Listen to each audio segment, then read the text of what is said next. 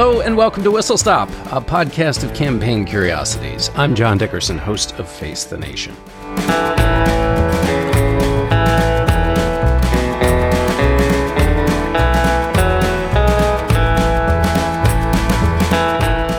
Did Ronald Reagan beat Jimmy Carter in the one and only debate in the 1980 presidential campaign because he had the Carter playbook beforehand? It seemed like a small moment in presidential history, this debate over whether Reagan had the Carter playbook. But as the presidential campaign of 2016 turned into a discussion of stolen emails from the Clinton campaign, produced to the world by WikiLeaks, we returned to the Whistle Stop Vault to remind ourselves about this episode in 1980. It ultimately spawned a congressional investigation and a two volume, 2,400 page congressional report.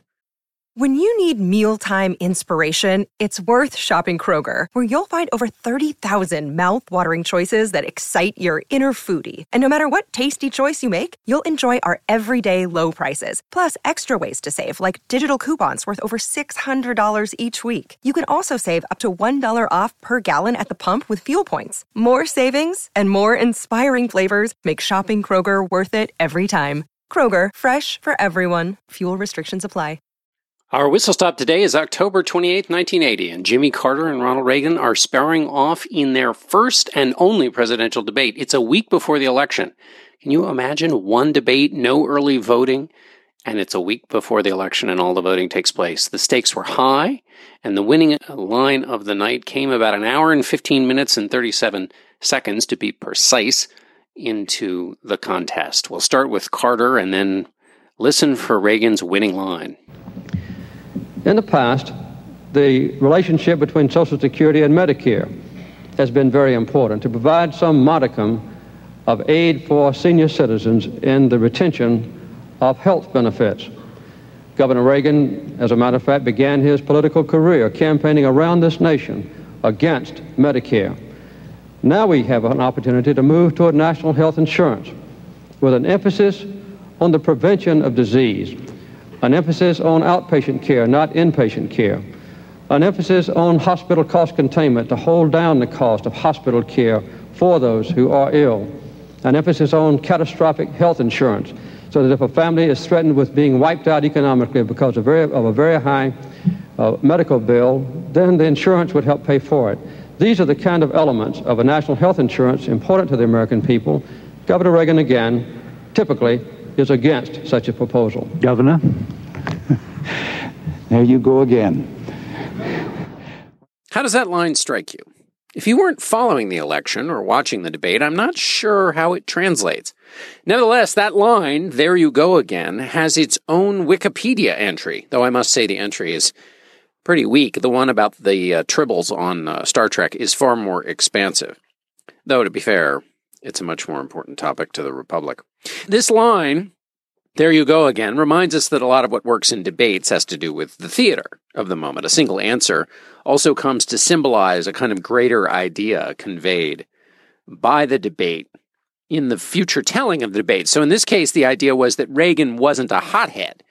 He seemed to have a command of the issues during the debate, and he wasn't as over the top as Carter and his campaign had been claiming in the days running up to the debate and then in, in the debate itself. This was a substantive critique of Reagan, and Reagan responded to that critique with a style, with this kind of winning line. And what he responded to was a distortion in his positions, and it was, if you watch the debate from the beginning, it was about the 10th or so distortion that evening. He'd been repeatedly doing this. And so when he said, There you go again, it was because there had been an accretion of these claims that Carter had made. And yet, even though it was the 10th time, the California governor with the Brylcreemed hair uh, responded with ease and with a smile. And he was showing that he wasn't the caricature that had been painted of him, this hothead kind of person who was going to get us into a nuclear war, and Carter, on the other hand, didn't look so agreeable. He looked a little strict and and um, and pinched. He looked like a president of the United States in a bind, not a president of the United States who had uh, who had control of the moment. Tight as a drum, that Carter looked. Here's how Carter wrote about the moment and that Reagan line in his diary on the entry for October 28th. This is Carter. In the debate itself, it was hard to judge the general demeanor that was projected to the viewers. Reagan was, oh, shucks, this and that. I'm a grandfather and I would never get this nation into a war and I love peace. He has his memorized tapes. He pushes a button and they come out. He apparently made a better impression on the TV audience than I did. But I made all our points to the constituency groups, which we believe will become preeminent in the public's mind as they approach the point a week from now of actually going to the polls. Both sides felt good after the debate. We'll see whose basic strategy is best when the returns come in next Tuesday. So that's what Carter wrote in the moment that Reagan seemed to have a tape that he played in his head. The actor, knowing his lines, beep, pressed the button, and out came the, the lines. Not just that line, the famous one, there you go again, but all the previous answers that he gave. Now, here's what Carter writes, the italicized portion of the diary. Here's what he writes later in the book so what I just read was the actual what he wrote in the moment. This is what he wrote later. On balance, Reagan clearly gained from this single exchange, alleviating previous public concern that he would engage our country in war, introduce an extreme right-wing political philosophy, cut social programs and create huge deficits. The debate provided me with my last opportunity to overcome the negative effects of the hostage crisis. You remember the American hostages in Iran, which we'll talk about later and though I was generally pleased with my effort, it was not sufficient to improve my position in the race. One more paragraph from Carter on this. In June of 1983, it was reported that a copy of my confidential briefing book had been stolen from the White House and delivered to the Reagan campaign team prior to the debate. The report was that Reagan's aides had used the notes to prepare my opponent to counteract my planned debate tactics. Ah, well, that's the story we're going to follow here the debate briefing book and what happened to it. Where we get to the who done it, uh, the other substantive thing about this debate, and that's important in our who done it, is that Reagan seemed ready at, at, to, for every Carter crack on him, whether it was about minimum wage or nuclear weapons or Social Security. He had a proper policy response. So he was all shucks, but he was also saying things like on minimum wage when Carter said, You don't support a minimum wage, and that's heartless. Reagan said, No, I don't support a minimum wage because it might hurt jobs, but for younger people, I do support a minimum wage. He was constantly taking the sharp edges of Carter's characterization of his views and then sanding them down, making them seem just fine. So that's stylistically what he did. And then substantively, that's also what he was doing. So one other funny thing about this debate is that the, the that line, there you go again, was in the last paragraph of the AP story, which just provides us yet again with lesson number 343 in the whistle stop lesson plan that moments that come to define a debate often define the debate in the post telling, not in the moment. When Lloyd Bentsen uncorked that stinger at, uh, at Dan Quayle, you know, Jack Kennedy, everybody in the moment knew what was up with that. But there are other things that uh, that live on and become the story after the debate that aren't in the initial analysis. But the reason I fixate on that line, and it's other than its place in the pantheon of all time great debate lines, is that years later it was learned that Carter's debate briefing materials were had been purloined by the Reagan debate team. Robert Strauss in 1983, when it was discovered that the debate book had been stolen, and that's three years after the actual debate, said, There you go again, Robert Strauss said in a Washington Post story. Robert Strauss was the Democratic Party chairman and a gigantic power broker in Washington. I thought of that line as soon as I heard about how our debate book was used to get Reagan so on top of things. Now, in 2016, inside information from the Clinton campaign has been hacked by the Russians and sent to, the, to WikiLeaks, and the Clinton team says it's just like Watergate. And that argument isn't getting a lot of traction, but it's true that we'd react differently if the documents were stolen out of the office and handed over. So, what norm would we look to if the documents were stolen? Well, in, in any case, what norm do we look to for the absolutely beneficial use that the Trump campaign is making of the WikiLeaks d- disclosures. How do we know whether this is just like somebody breaking into the headquarters of the campaign and stealing documents and then making use of them? We would react much more strongly to that, probably, both in the press and the public. So, what norms do we look to? Well, there are two moments. One is this Carter briefing book, but the other, and we'll talk about this at the end, was a similar event that took place in 2000 campaign with Al Gore. The question at the time in 1983 was whether it was unethical to simply take material, which in that case meant, you know, breaking through the sash, picking the Mako lock on the door, and rifling through the filing cabinets, or if it was simply unethical to use material you didn't have any business owning, but that you didn't take yourself, the fruit of the poison tree, as it were.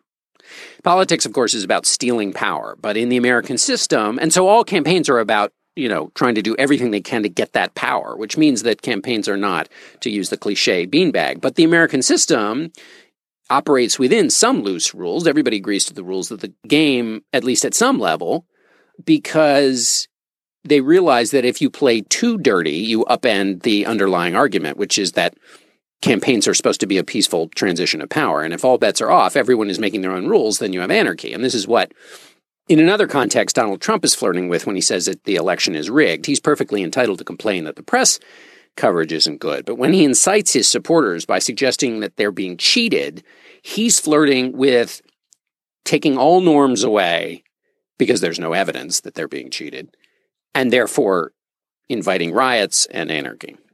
But that's a little bit of a separate matter. The parallel here I'm trying to hammer home, and it's not exact, is whether it's okay to use the WikiLeaks material if it was obtained illegally, even though, of course, the Trump campaign's not connected with the illegal gotten gains. And that was the question that in 1983 was alive with respect to this briefing book, that, the Carter briefing book that the Reagan people got.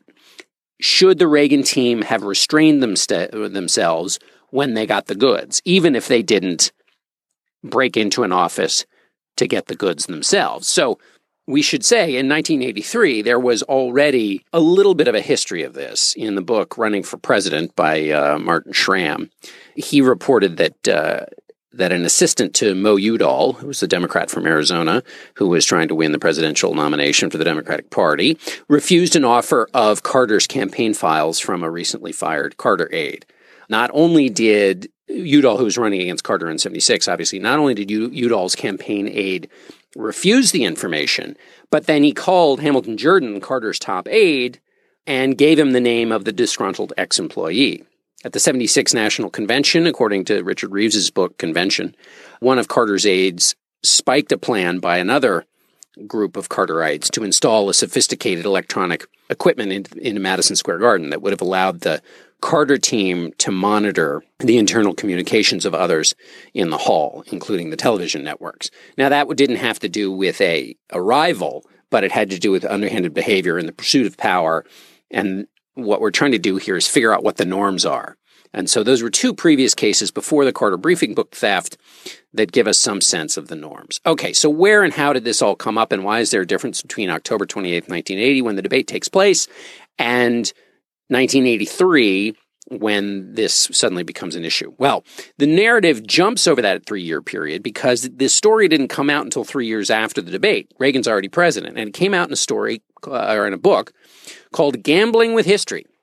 That's a book by Larry Barrett, who was a correspondent, the White House correspondent for Time magazine, whose office in the Washington Bureau was once occupied by yours truly. I moved into Larry's office when I came to Washington in 1995. And Larry was a wonderful guy. And even before I came to Washington, I had bought Gambling with History. Of course, that was in 1994. So that was 11 years after it was published, but it was there in the Strand bookstore in that room down in the basement where they kept all the political books. Those political books, which have become so much a part of these Whistle Stop podcasts. But anyway, what I love about the story is that Larry apparently had it back in 1980 when the campaign was still going on, but he couldn't get it in the magazine. Now, anybody out there who ever worked for Time magazine or a news magazine in general, in that period where you didn't have the internet and you could just print anything you wanted at any length you wanted, this rings true because also there were some times that your editors in New York might miss something of great piece of great reporting that you had that they couldn't fit into the limited space in the physical magazine. In 2004, I spent the night at the Bush headquarters in 2004, the only reporter there watching the campaign as it got the first wave of exit polls that showed Kerry ahead, sinking into despair. It was going to be the defeat of an incumbent president. And then through the course of the day and well into the evening, and as the sun came up the next morning, seeing both the exit polls and the returns come in better and the rising sense of optimism and joy in the Bush campaign as they realized they weren't going to lose. I was the only one there taking down two notebooks full of notes of all the chaos and mayhem going on. None of it got in the magazine because there just wasn't the space. Anyway, when Larry's book came out in 83, it was about the first two years of the Reagan administration. So the note about the debate briefing book was a bit of a passing note. The charge was that the Reagan team had received hundreds of pages of briefing material from the Carter team.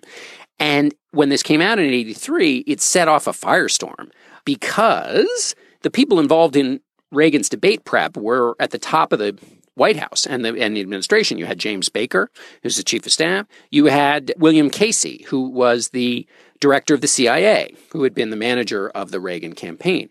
You had David Gergen, who was the director of communications in the Reagan White House, and you had David Stockman, who was the director of Office of Management and Budget. In June of 1983, when this comes out in Larry's book, Mark Shields, who could be one of the kindest, all around nicest human beings in the world, liberal columnist, writes a piece that asks Did Reagan's confidence, that's confidence in the debate, come from the fact that he knew what Carter was going to say before he said it? So Shields has already expanded the field of inquiry from not just did Reagan have that pre cooked line ready to go because he knew what Carter was going to do, but did he have a greater sense of confidence because he knew all of the lines of attack that Carter was going to make? Here's how Shields uh, reminds readers of the stakes at the time. Here's Mark in his fun way of writing. For any popularly elected executive, whether the mayor of Dubuque or the president of the United States, there are basically only two available ways to run for re-election, the high road and the not so high road. The campaign message from the candidate who chooses the high road sounds like this. Look at the progress we have made, what we have accomplished during this term. Give me another term and we will finish the job. By contrast, the not so high road approach does not trumpet achievements, but concentrates instead on the alleged character and or intellectual defects of the incumbent's opponent. Its campaign message sometimes acknowledges the incumbent's own imperfections, as in, I may be no day at the beach, but the other guy is no month in the country. For reasons that seemed obvious at the time, Jimmy Carter's 1980 presidential election campaign pursued the not so high road approach, emphasizing that Ronald Reagan was a reckless hardliner on poor Americans and on red Russians, and perhaps not playing with a full deck in those subjects a president was expected to master. The objective was to make Reagan look threatening and dangerous to voters. So, going into the debate, the other thing was those are the stakes, but the narrowing, narrowing, it was quite a close race. Reagan was down by six points in mid October in 19, uh, he was down 45 39 in in the Gallup numbers. So here you have Reagan uh, at this very close moment taking on a sitting president, which was a bit of a gamble. Stakes are high. I guess what we're doing really here is loading the dramatic weight on this debate moment. And I think the polls bear that out. When you look at the Gallup poll, the movement from, from Reagan, who was down six in the middle of October, to being ahead looks like a rocket ship taking off when you look at the polling over the course of the campaign. Carter had been up basically until June, and then he was down well through August. Middle of August, it's run kind of parallel. Then he goes up in September and October, and then Reagan has that zoom at the end. So, was that Zoom the result of the debate, and was the debate performance so perfect because they knew exactly what Carter was going to say? Shields also makes another charge. He links the elevation of Reagan staffers to their success in helping him prepare for that debate. Here's what Shields writes David Stockman, who played the part of Carter in the pre debate scrimmages, so impressed Reagan that he was eventually named budget director. The debate negotiations and preparation were handled so well by Jim Baker that Baker, in spite of his earlier work for Gerald Ford and George Bush, ended up as White House Chief of Staff. David Gergen, the present White House communications chief, and like Baker, an unoriginal Reaganaut, was deeply involved in the debate preparations. The lives and futures of all four men were all changed by that debate. Mark Shields helping us in the furloughing of more weight on this debate moment. Even though the disclosure of this debate briefing book thing was long after the election had been decided, the post Watergate interest in cleanliness in politics was very heavy, and there was a Democratic Congress. and let's add one more thing to give this moment a little bit more of a pop in 1983 than you might otherwise expect it might have had is that in addition to the fact that there was a post Watergate interest in cleanliness, there was a Democratic Congress willing and anxious and able to look into the behavior of a Republican president, but also there was infighting in the Reagan White House that gave rise to this little mini scandal. Now, this wasn't an Iran Contra level scandal, but it was one that did produce an FBI investigation and, as I said, this 2,400 page, two volume congressional report. It was also one of the third events to get the Gate designation. The first was Billy Gate about President Carter's brother lobbying for Libya. Then there was Korea Gate about a guy named Tongsun Park who was influence peddling for the Korean government or Korean interests anyway, buying favors from members of Congress. And this would now become known as Debate Gate. Everything gets a gate now, but this was in the early days of the gating. This overhang of the Watergate years and the fact that Reagan's a Republican and Nixon was a Republican was why you started to read quotes in the paper when this was disclosed in uh, June of 1983. We're handling this 100% different from Watergate, said an administration official in the New York Times. The Nixon people tried to hide something, but we're sending every scrap of stuff over to the Justice Department as soon as we find it. But already you could see the split in the Reagan administration in the way that people in the Reagan administration were responding to it. Not everybody was on that same message.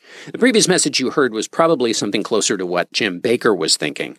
Baker being the kind of Washington insider who took the whole rules and establishment process seriously. But Ed Meese, who came in from California with Reagan and had, would have his own ethical troubles later in the administration, had a good joke about it when the story was first popping in the papers. Here's an account from the New York Times. Frank Clines wrote on June 26 President Reagan's counselor Edwin Meese III tried humor the other day as he flew on Air Force One and faced questions about the advanced debating information that Reagan partisans somehow obtained in 1980 from the camp of President Carter. No whitewashing, Mr. Meese responded, referring to questions about the affair. Gergen is not a crook he said, mirthfully echoing Watergate phraseology in defending the president's director of communications, David R. Gergen, a principal in the debate preparations. We didn't see a mole the entire campaign, Meese added. In New Hampshire, we didn't even see a groundhog. Mr. Meese was making light of the Capitol's latest buzzword, mole, as in counter spy, the shorthand reference to the rumored informer in the Carter campaign, suspected of handing over a book full of debating points that Reagan stalwarts used for tuning up their candidate.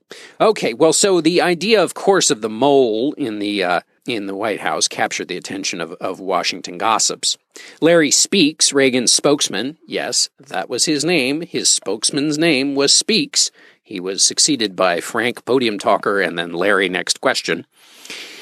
Here's what Speakes was saying. He said, Well, this, there's nothing new in politics. This is the way politics works. But that's not, of course, the way politics works. So you had multiple messages coming from the Reagan White House. And of course, everybody wanted to know what Reagan knew and when did he know it. But the White House said, foreshadowing a, a response they would give repeatedly during the Reagan years and then specifically with respect to the Iran Contra affair, that Reagan didn't really pay attention to detail, so he wouldn't have been in a position to know what was going on with his debate team.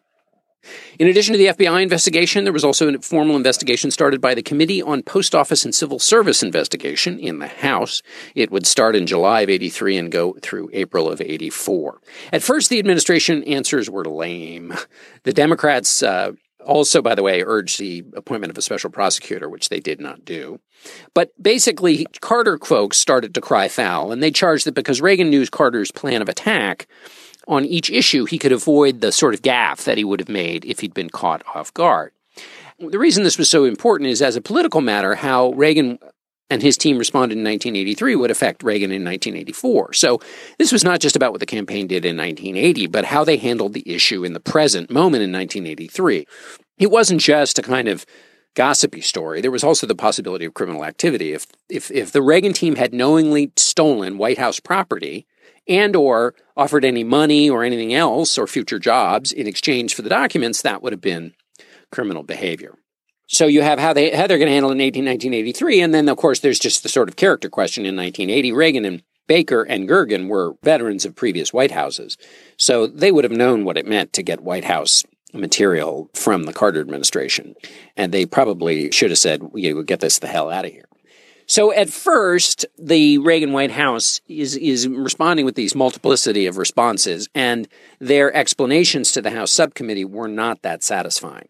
Baker's first response was that he saw no evidence that the document was quote sufficiently sensitive to have been controlled or closely held, and that the book did not seem to be quote an official document. So basically he's trying to dodge this idea that this was sensitive White House information. It really wasn't worth much. They sort of downplayed uh, what they had. William Casey, the campaign manager and CIA director, said he had no recollection of the briefing book, which contained a number of Carter's anti Reagan attack lines. Those attacks that Reagan seemed to be so well briefed for.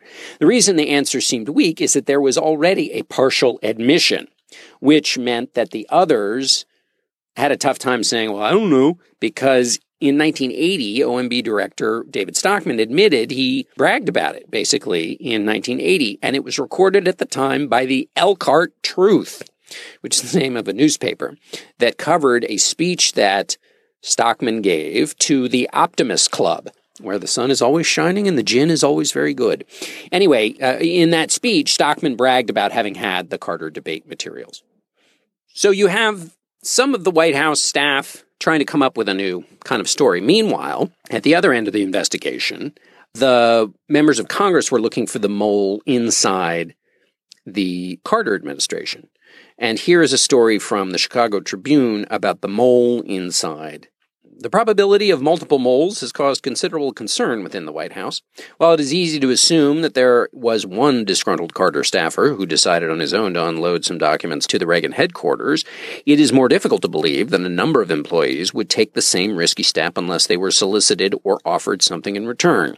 There were few clues as to the motives of the mole or moles until last Tuesday when Albosta, it's the name of the congressman who is uh, running the investigation in, in the uh, congressional committee, told reporters that his subcommittee was investigating the possibility that sexual favors were traded in exchange for the information. Sex scandals have become a Washington mainstay. More often than not, after a few splashy headlines, they tend to fizzle, which was one reason why Albosta's contention was greeted with skepticism. Apparently, the congressional investigators are checking reports of romantic links between Carter and Reagan staffers during the campaign. While it is thought that such relationships did exist to establish that they were based on a quid pro quo of documents for sex would seem to be next to impossible. So, uh, we should also say that there was also the charge that the sex in the sex scandal uh, was not just heterosexual relations, but that there may also have been homosexual affair, which at the time I mention only because that would have added a greater level of trickiness uh, to the story in an age where many of the people involved in both parties were still in the closet. The other element here going is that DebateGate became a venue for a bitter inside battle in the Reagan White House between Jim Baker, the chief of staff, and William Casey, the former Reagan campaign manager and now director of the CIA. So, why was there a fight? Well, there was a fight throughout the whole Reagan presidency uh, between the kind of true blue conservative Reaganauts and the establishment types. So we see that obviously playing out today in the Republican Party. Casey was a true blue Reaganaut. Conservatives saw him as their champion in the administration. Baker had come from Bushland, which conservatives, you know, were totally suspicious of, uh, thought he was basically like an inside guy who wasn't going to make the revolution happen. So they wanted to see Baker gone.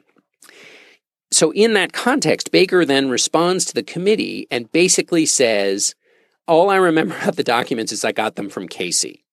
Well, Casey had told the committee I wouldn't have touched those documents with a 10 foot pole. I don't know anything about them. So here you have in public a split between the chief of staff of the White House and the director of the CIA. Like two totally different stories. And they both, I mean, it's not just like, oh, well, these are two random different stories. This is, here's how conservative columnists Robert Novak and, and Rowland Evans wrote about the discrepancy in these two stories and what it meant for this ongoing White House intrigue about Baker versus Casey. By publicly igniting the animosity between James Baker and William Casey that had been quietly simmering for more than a year, the Carter briefing book affair may accidentally force a resolution in the long divided White House of Ronald Reagan. More is at stake than who, who was responsible for obtaining and using material from Jimmy Carter's campaign. Even if the FBI investigation does not nail one or the other as culpable, well informed insiders believe President Reagan cannot follow his instincts and avoid a choice this time. Their conduct towards each other the past two weeks means that either White House Chief of Staff Baker or Director of Central Intelligence Casey will have to go, according to Reagan advisers. To the Washington establishment, that is the easiest of choices. Lobbyists, bureaucrats, and especially the news media are grateful that Baker's accumulated power blunted the Reagan Revolution's full effects, and view Casey as a doddering incompetent on the fringes of power. But Reaganite conservatives see Casey as their last chance to remove Baker's restraint on Reaganism going into the reelection campaign. The Rollins and Novak piece openly speculated about Baker and Casey fighting a proxy war in the way this briefing book theft was being investigated, and their column included this fun line. A less benign explanation for Baker's bluntness, brooded about at the White House, is his low opinion of Casey's ability to retaliate. One of the least articulate figures in public life at age 70 and famed for eccentric body language, such as chewing on his tie during a heated meeting, Casey is easy to underestimate. Excuse me, I was just chewing on my tie there. Casey, of course, retaliates. He goes to the New York Times for a little sit down interview and makes clear that Baker had been the one delegated responsibility for the 1980 debate, and as such must take responsibility for the question of who took the briefing material.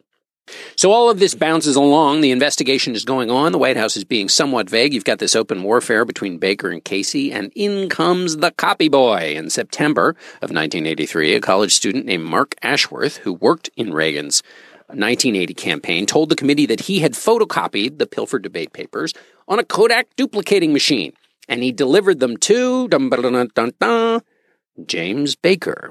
Ashworth testified for 14 hours, and he so he provided the first direct link between Baker, then the debate manager, and the debate materials. Baker, of course, had told the committee that he had gotten it from Casey. So this is the way that Novak and, and Evans wrote about it later. Until Ashworth's testimony, again, we're in September of 83, there was nothing that the Albosta subcommittee investigators had come up with implicating Baker, or anyone else for that matter. They complained that the 1980 Reagan staffers were habitually afflicted with forgettery when it came to discussing the debate documents. There's one other wrinkle that comes in and around this part. Richard Allen, Reagan's first national security advisor, disclosed that he received the information that went into the briefing books that went to the debate managers for Reagan from somebody on Carter's NSC staff. And he fingered an actual employee to the committee. Uh, and he said this out loud on Nightline, but it turns out the employee that he fingered was ones that had caused Allen to lose his job. Allen was caught with a, about $1,000 in his office safe, which was, it was allegedly paid to him by Japanese journalist for access. So the person that Allen had fingered had been the one who had busted Allen and had him resign as Reagan's first national security advisor. So that little cul-de-sac didn't solve anything or didn't but what it did do is put the focus in the moment on the National Security Council and that's where it should have been because that's where this administration information from the Carter team that's how it got to the Reagan folks and we know this because of the April 1983 report from the House subcommittee. And here's what that report told us. First of all, there was more than one briefing book that went from Carter to, to uh, Reagan but it all didn't travel by the same route. So there was a more, there wasn't, this wasn't a one off. Uh, and I'll just quote from the subcommittee report. The subcommittee believes that it has received responses from some of these persons that were not candid. This prevented the subcommittee from fully resolving the briefing book issue. The subcommittee finds that the better evidence indicates that the Carter debate briefing materials entered the 1980 Reagan Bush campaign through its director, William J. Casey, and that Casey provided Carter debate briefing materials to James Baker, as stated by Baker, whose testimony is corroborated by a credible witness. This subcommittee does not agree with the Department of Justice's surprising conclusion that any seeming inconsistency in witness statements could be explained by differences in recollection or interpretation. So the subcommittee is weighing in on Baker v. Casey. Casey had the stuff first and then handed it to Baker. So they were both involved, but Casey was the initiator.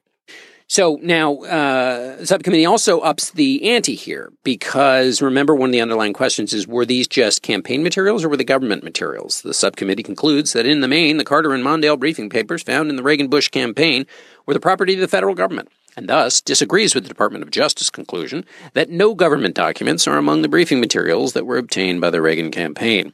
Federal employees participated in the production of those briefing materials, and so did government and on government time. Worked on them in government owned space and used government owned equipment to prepare them. During the 1980 campaign, the White House counsel was of the opinion that these documents, in large part, were government property. Now, that's important because they're taking a shot at the Reagan Department of Justice but it's also important because it raises the stakes on what was turned over. Also included in the report was a little more detail about David Stockman, who had been the one who'd bragged about having the Carter briefing book back in 1980 and was recorded in that local paper. What Stockman said was in the in the material was what he called quote white lies involving inflation, the Reagan Kemp Roth tax plan, which would ultimately get passed, a big reduction in tax uh, rates, white lies about energy and Reagan's position on it, and the character of Governor Reagan as extremist and a warmonger. The Elkhart Truth, which is the newspaper who reported on Stockman's uh, comments in 1980, reported that, quote, apparently the Reagan camp's pilfered goods were correct, as several times both candidates said almost word for word what Stockman predicted. The line of attack was exactly like the Michigan representative said it would be. Stockman was a congressman from Michigan. So the subcommittee report puts a final period on this idea that Reagan didn't just know Carter was going to attack him and therefore could roll out that pre program, there you go again line. He knew all of the assaults that were coming. He could diffuse them by disagreeing, but then more important, had studied the policy responses that would show that he had a different opinion, but he had his own version of legislation that he supported to, that would ameliorate whatever problem Carter was criticizing him for having no answer to at all. It gave Reagan a sense of confidence, but it also meant he basically knew how to rebut each charge along the way, which gave him a kind of thoroughgoing appearance of being well briefed and on his game. And it is fascinating when you watch that debate. When you look at Reagan's answers on things, I mean, he uses statistics and reports and backs up all the assertions he makes with proof as if that were what you were supposed to do, which when you compare that to Donald Trump's answers at a debate, which is just assertion after assertion with no fact at all, just shows you how far we've come. The other fascinating part of the subcommittee's report was the discovery of William Casey's October surprise effort, which was a thorough two committees at least involved in this process, which was the inside effort in the Reagan campaign to thwart or at least get ahead of anything that the Carter campaign might do at the last minute to save the Iranian hostages and give Carter a boost in the campaign that would at the last minute push him over the edge into victory. And so the Casey folks had been working every day at six o'clock in the Skyline House. They would wake up or they would have a meeting and talk about what the latest intelligence they could get out of the Carter operation was so that they could figure out if Carter was going to hatch a secret October surprise to help him in the campaign. And so they needed basically to spy on the National Security Council.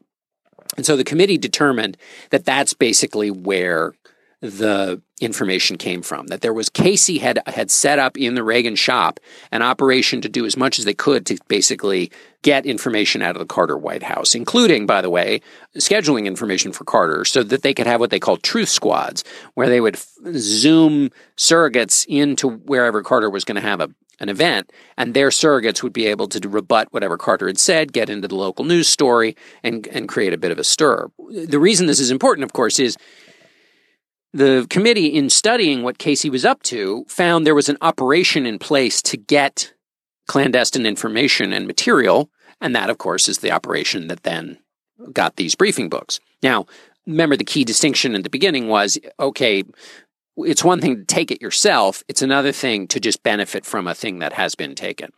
Well, what the committee found was that on September 12th, 1980, Casey was there. There are minutes from a meeting in which basically Casey is telling the October Surprise Group that in this process of looking out for any effort Carter might be doing, that they should go for non-public information.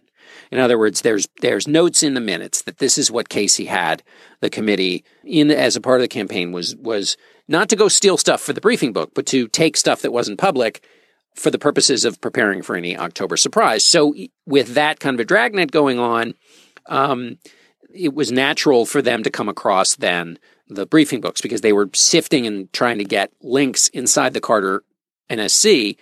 And so this this traveled on that highway which was set up for another purpose. However, subcommittee figured all this out, but it couldn't figure out who in the Carter land had in fact given the stuff to who in the Reagan land. So they couldn't nail an actual culprit.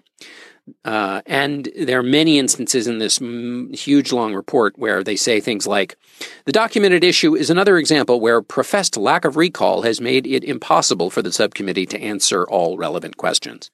So basically, they learned that this was going on. They learned about the October uh, surprise committee, and yet they couldn't finger the actual, you know, Joe that gave to Jane or otherwise. So the report came out. No one was fired. Everything went on as planned. Reagan was reelected in 1984. In the 2000 presidential debate, we had another moment of this. Thomas Downey, who was a former Democratic congressman from New York who was advising Vice President Gore's campaign, received a big old binder in the mail. And in that was a videotape, a practice videotape of Bush practicing for the debate, and 120 pages of confidential debate documents. Now, what did Mr. Downey do? He dropped it like a hot potato. He turned the materials over to the Federal Bureau of Investigation and quit the campaign debate effort. So, big difference. It turned out later, after the FBI did their investigation, that the binder and the videotape had been sent, sent by a woman, Juanita Lozano, who was worked for Mark McKinnon, who was Bush's media advisor now executive director of the Circus on Showtime, and many other wonderful things. Um, anyway, this person who worked for him uh, admitted. But so what they did is they basically had a videotape from a local. I can't remember it was UPS or the post office. Anyway, had videotape of McKinnon's staffer mailing these materials. And when she was confronted with it, she said, "Oh, I was just I was just mailing Mark some pants."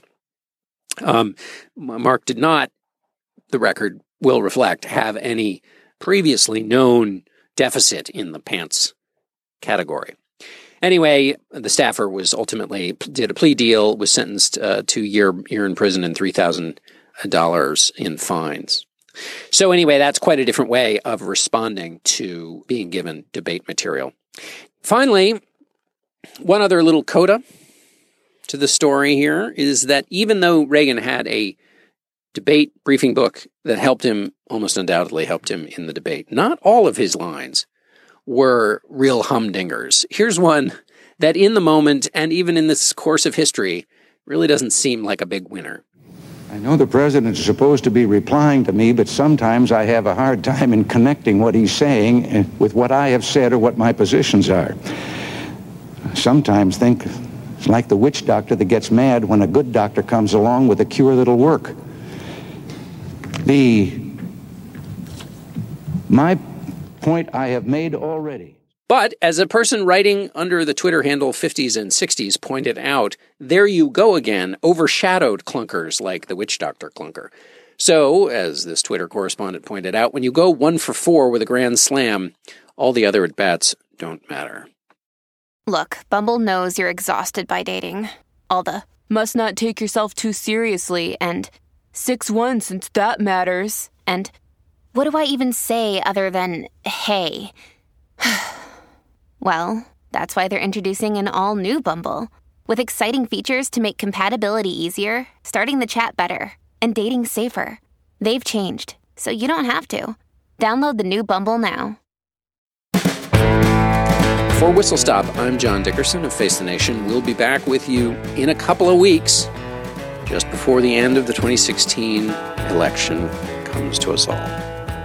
We'd love to hear what you think about Whistle Stop. Send us an email at podcast at slate.com, or even better, leave us a review on the iTunes store. It helps us spread the word. Head over to uh, that itunes.com slash slate podcast. Our producer is Jocelyn Frank. Our executive producer of Panoply Podcasts is Steve Lickteig, and our chief content officer is Andy Bowers. Whistle Stop is a part of the Panoply Network. Check out our entire roster of podcasts at itunes.com slash panoply. Our Whistle Stop Crackerjack researcher is Brian Rosenwald, who has a replica of the Kodak duplicating machine used in the Reagan campaign and delivers me a binder of research material each week that explains why I always beat Jimmy Carter in the debates. Thanks again for listening. I'm John Dickerson of Face the Nation.